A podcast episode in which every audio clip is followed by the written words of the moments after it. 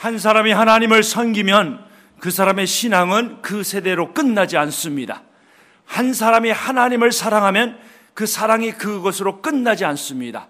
하나님께서는 그 사람의 눈물의 기도와 하나님을 향하는 열정과 하나님을 사랑하는 그 믿음을 통해서 다음 세대를 세우고 그 다음 세대를 세우고 하나님 나라가 이 땅에 임하는 놀란 역사를 이루어 주실 것입니다. 이번 특별 새벽 부흥회를 통해서 여러분들이 하나님을 섬기고 모든 세대가 우리 어린아이부터 청소년들, 대학생들, 젊은이들, 우리 작년에 이르기까지 모든 세대가 각 세대가 하나님을 섬길 때 하나님께서 그 세대를 통해서 영광을 받으시고 그 다음 세대를 세우시는 놀란 은혜와 축복을 허락해 주실 줄 믿습니다.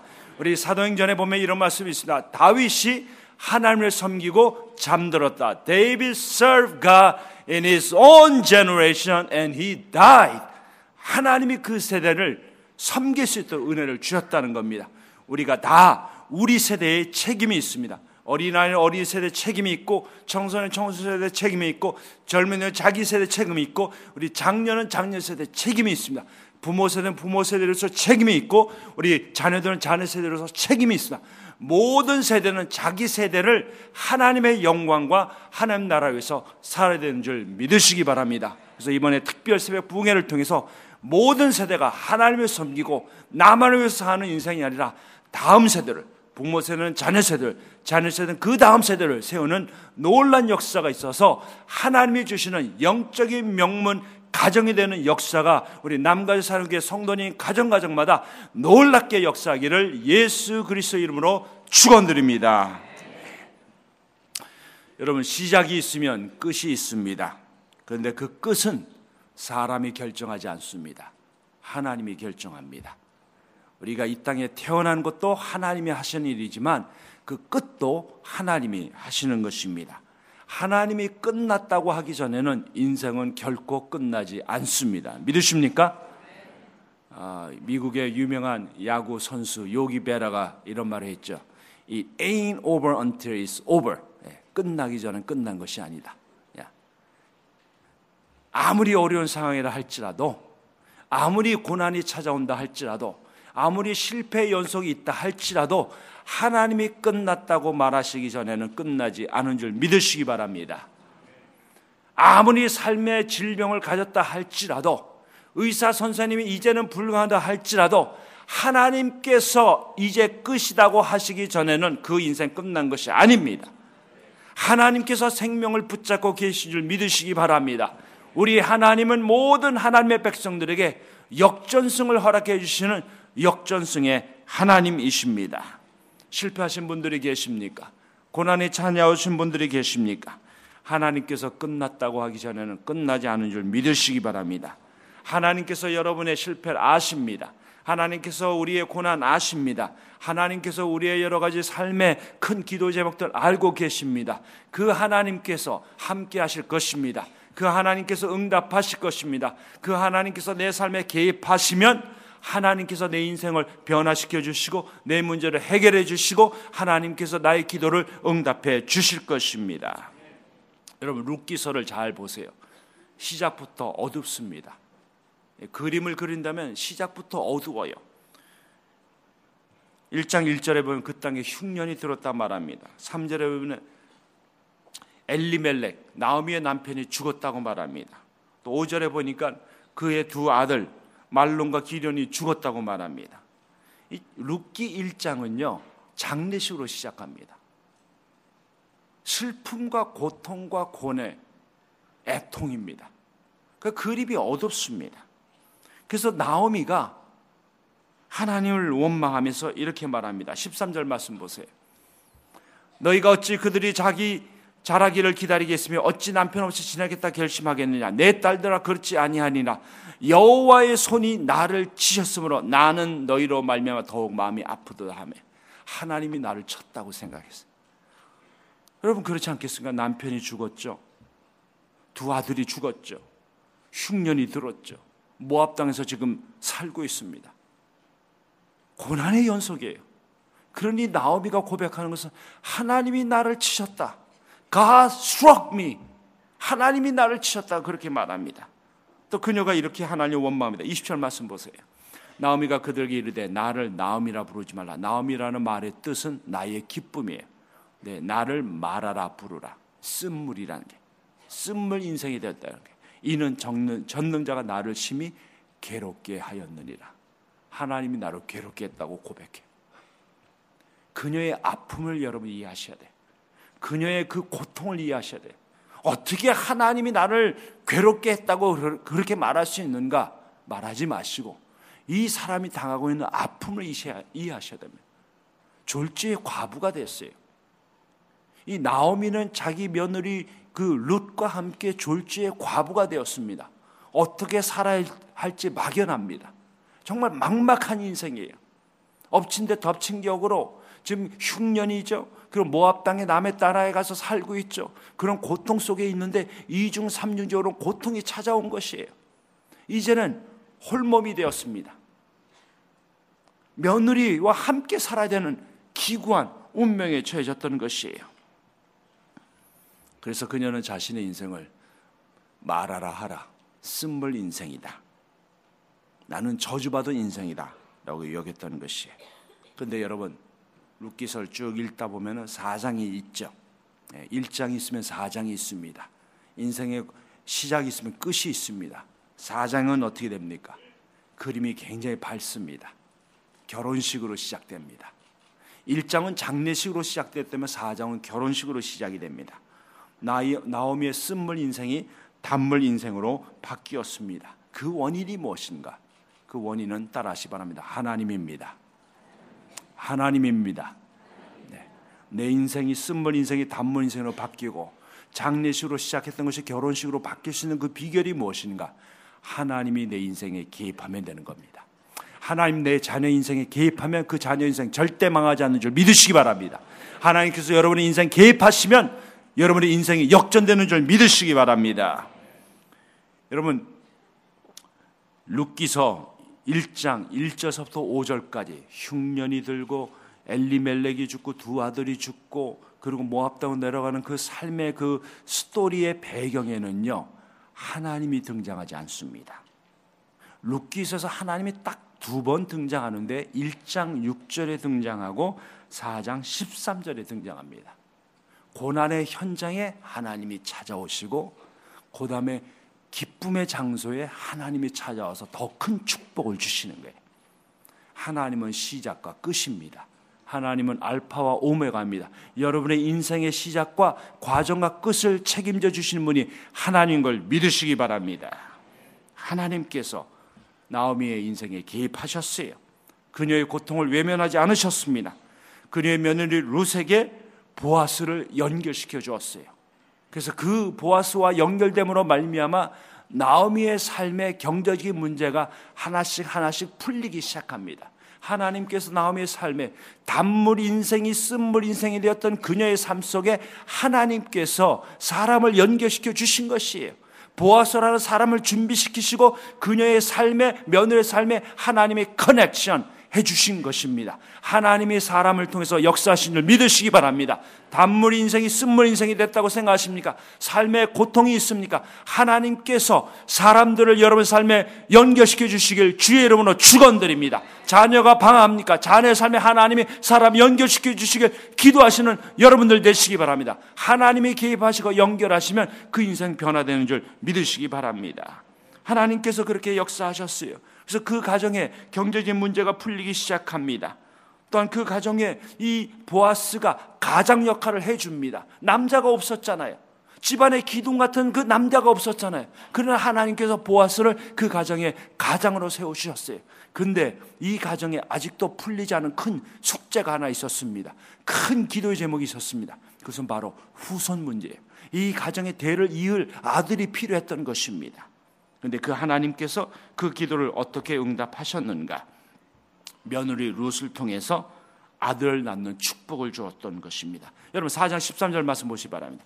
이에 보아스가 룻을 맞이하여 아내로 삼고 그에게 들어갔더니 여호와께서 그에게 임신하게 하심으로 그가 아들을 낳은지라 하나님께서 그에게 임신하게 하셨다고 말씀합니다. 여러분 보통 성경의 족보를 보면 누구에게서 누가 낳다 몇 세에 누구를 낳았다라고 이렇게 설명을 합니다. 근데 오늘 본문은 그렇게 설명하지 않아요. 하나님께서 그녀에게 임신하도록 해주었다고 말합니다. 주어가 하나님이에요. 하나님께서 그를 잉태하게 하셨다고 말씀하는 겁니다. 그 부분을 강조하는 거예요. 물론 모든 자녀는 하나님 주신 선물입니다. 근데 특별히 이 보아스와 룻에게 주신 이 오벳이라는 아들은 하나님께서 특별히 이 가정에 베푸신 선물임을 강조하시는 거예요. 저들의 어떠한 그 의지와 노력으로만 된 것이 아니라 하나님께서 특별히 이 가정에 special present, the precious child, 아주 가장 소중한 자녀, 귀중한 선물을 주셨다는 것입니다. 은혜로 주신 것이. 이 가정, 고통과 고뇌와 아픔과 슬픔 속에서 인생이 어두워진 이 가정에 하나님께서 귀한 생명을 선물로 주셨다는 것입니다. 하나님은 우리의 삶에 큰 선물, 귀한 선물, 아주 귀한 은혜를 베풀어 주신 하나님인 걸 믿으시기 바랍니다. 하나님께서 그렇게 역사하셨어요. 그래서 나오미의 그 쓴물 인생이 단물 인생으로 역전된 것이에요. 하나님께서 쓴물 인생으로 여겼던 나오미에게 이런 큰 은혜를 베풀어 주셨던 것입니다. 그럼 왜 하나님께서 이런 은혜를 주셨는가? 어떻게 그녀의 인생이 역전되었는가? 우리가 어떻게 나미처럼 인생이 역전될 수 있는가? 오늘 두 가지만 같이 생각해 보기 원합니다. 첫째는 자비 하나님께로 돌아와야 합니다. 한번 따라하시 바랍니다. 자비 하나님께로 돌아가자. 네, 하나님께로 돌아와야 돼. You have to come back to the Lord. 돌아와야 됩니다. 왜 엘리멜렉의 가정에 고난이 찾아왔는가? 유대 베들레헴에 왜 기근이 찾아왔는가? 외적인 이유는 흉년입니다. 그러나 내적인 이유는 불신앙이었어요. 지금 사사 시대입니다. 하나님 외에 우상을 섬기고 있었어요. 신앙에 배교가 있었습니다. 아파스터시, 배교가 있었어요. 그래서 이 불신앙의 결과가 고통이었던 것입니다.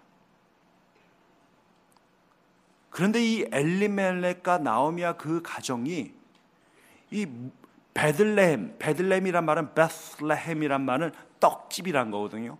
근데 떡집에 흉년이 들었어요. 떡 동네에 흉년이 들었으니 얼마나 아이러니합니까?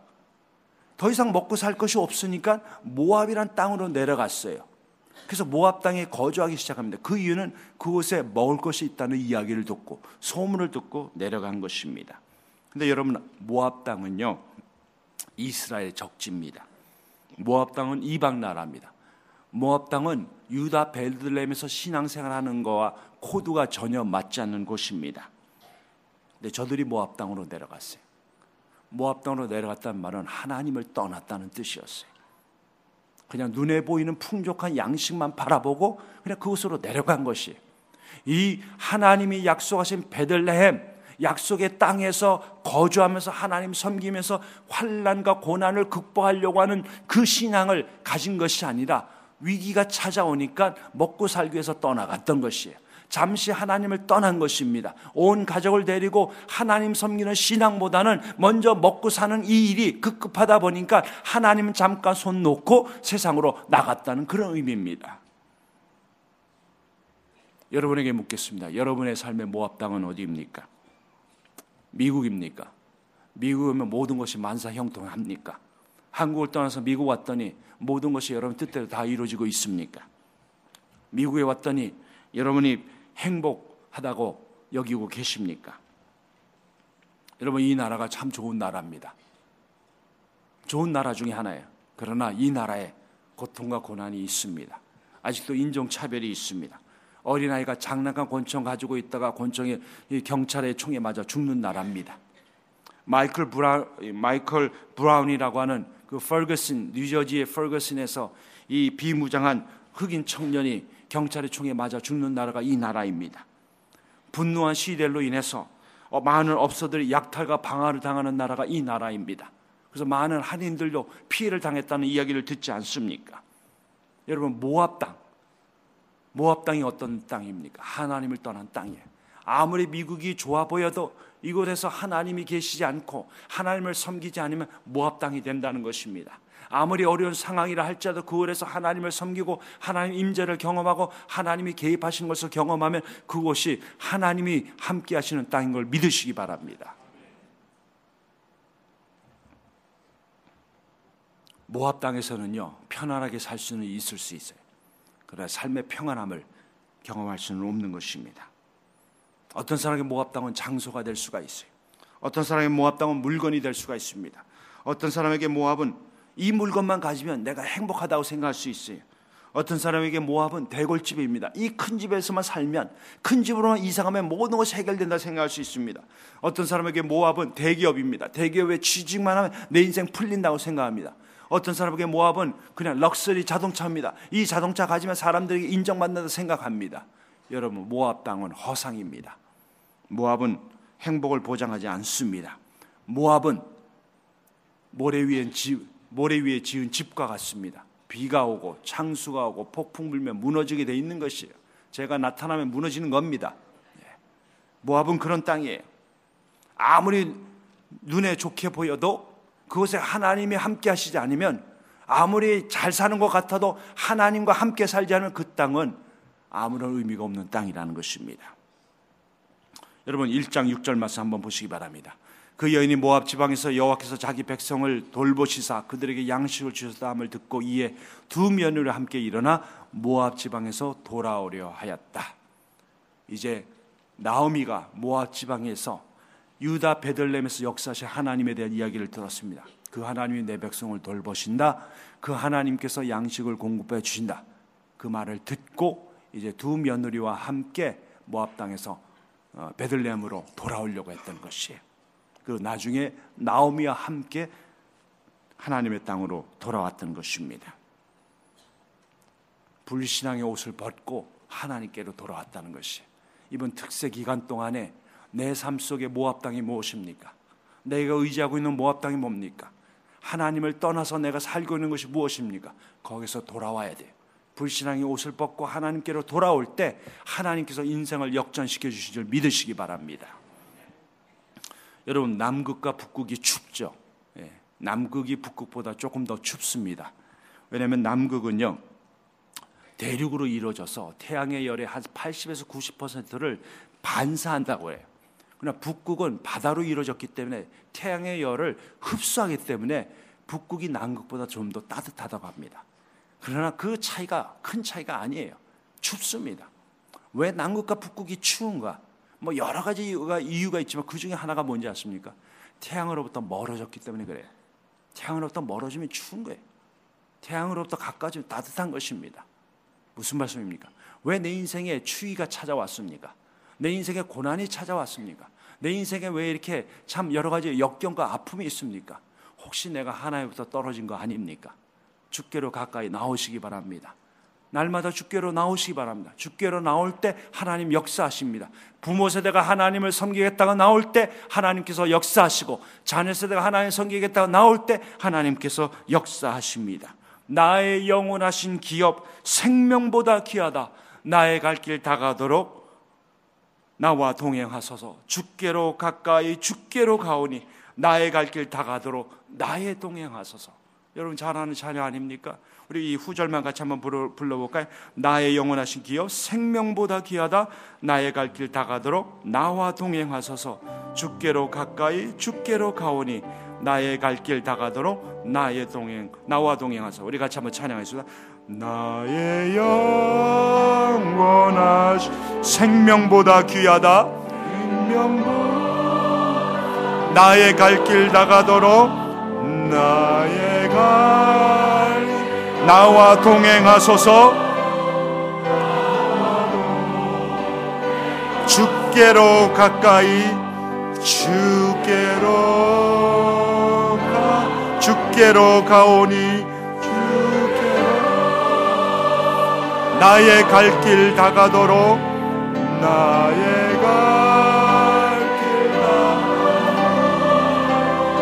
나와도 우리 한 번만 더 합니다. 주께로 가까이 주께로 가오니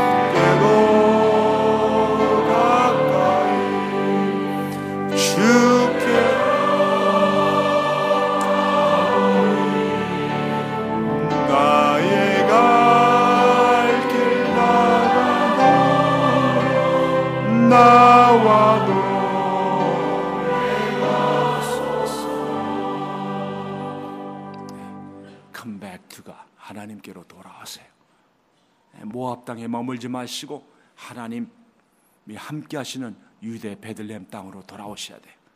하나님 품으로 돌아오셔야 돼요. 하나님 품으로 돌아오면 여러분의 인생이 역전될 것입니다. 마라의 인생이 쓴물 인생이 단물 인생 될 것입니다.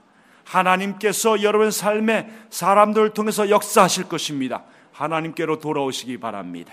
돌아올 때 인생이 역전됩니다. 두 번째는 기도 응답에 하나님을 신뢰하시기 바랍니다. 하나님께서 며느리 룻을 위해서 위한 나오미의 기도를 응답하셨습니다. 1장 8절에 보면 이런 말씀이 있습니다. 나오미가 두 며느리에게 이르되 너희는 각기 너희 어머니의 집으로 돌아가라. 너희가 죽은 자들과 나를 선대한 것 같이 여호와께서 너희를 선대하기를 원하노라. 하나님께서 너희를 선대하기를 원한다고 그 간절한 마음이 있었습니다. 하나님께서 그 기도를 응답해 주셨습니다. 여러분 2장 12절 말씀 보시기 바랍니다. 또 여호와께서 내가 행한 일에 보답하시기를 원하며 이스라엘의 하나님 여호와께서 그의 날개 아래 보호를 받으러 온 내게 온전한 상 주시기를 원하노라 하는지라 3장 10절 말씀 보시기 바랍니다. 그가 이르되 내 딸아 여호와께서 내게 복 주시기를 원하노라 내가 가난한 것 부하건 젊은 자를 따르지 아니하였으니 내가 베푼 인해가 처음부터 나중이 더하도다. 하나님께서 나오미의 기도를 응답하시고 보아스를 통해서 나오미를 축복하도록 하나님께서 기도를 응답해 주셨던 것입니다. 하나님께서 나오미의 기도, 보아스의 기도를 응답해 주셨습니다. 저들에게 흉년 후에 음식을 주셨고 결혼 후에 자녀를 주셨습니다. 그런데 그 자녀가 여러분 아시다시피 보통 자녀가 아닙니다. 하나님께서 그 나오미를 통해서 하나님께서 역사하시는데 어떻게 역사하시는가? 룻을 통해서 그 나오미를 축복해 주십니다. 룻과 보아스를 통해서 누가 태어났습니까? 오벳이 태어났죠. 오벳을 통해서 이세가 태어나고 이세를 통해서 다윗이 태어났습니다. 무슨 말씀입니까? 이 보잘것없는 이 가정이 하나님께로 돌아오고 하나님 앞에 기도했더니 하나님께서 이 가정의 후손에 후손이 왕이 태어나는 축복을 주셨고 이 룻이 모함 여인 아닙니까? 이방 여인이 하나님께로 돌아오고 나오미의 하나님이 나의 하나님이 되고 신앙의 고백을 했더니 함께 하나님께서 이 이방 여인을 왕족으로 영적인 명문 가정 출신으로 만들어 주셨다는 것입니다. 그리고 그 후손을 통해서 메시아가 탄생되는 놀라운 축복을 하나님께서 허락해 주셨던 것입니다. 하나님께서 이 눈물로 기도했던 나오미의 기도를 응답하시고 보아스의 주님 향하는 마음을 응답하시고 그 루스의 주님 향하는 마음 응답하시고 하나님께서 그의 당대 축복해 주시고 그 후대에는 엄청난 축복을 하나님이 허락해 주셨던 것입니다. 그래서 루시 이 모함 여인이 이 메시아 계보에 들어가는 영광을 누리게 된 것입니다. 나오미의 쓴물 인생이 변해 단물 인생이 되고 그의 노년의 삶이 하나님의 은혜 가운데 사는 은혜 충만한 삶으로 인생을 마감하게 되었던 것입니다. 사랑하는 성도 여러분, 한 사람이 하나님을 섬기겠다고 하나님께로 돌아오면 그 결정은 그냥 단순한 결정이 아닙니다. 위대한 결정이에요. 내가 하나님 섬기겠다고 헌신하고 살고 하나님 앞에 기도하고 살면 그 기도의 응답이 내 당대와 후대에 이루어진 줄 믿으시기 바랍니다. 이 말씀하고 마치겠습니다. 여러분 조나단 에드워즈 아시죠? 목사의 아들로 태어났어요. 프린스턴 대학이 나중에 그 대학이 프린스턴 대학이 됐는데 프린스턴 대학의 일대 총장이 에드, 조나단 에드워즈입니다.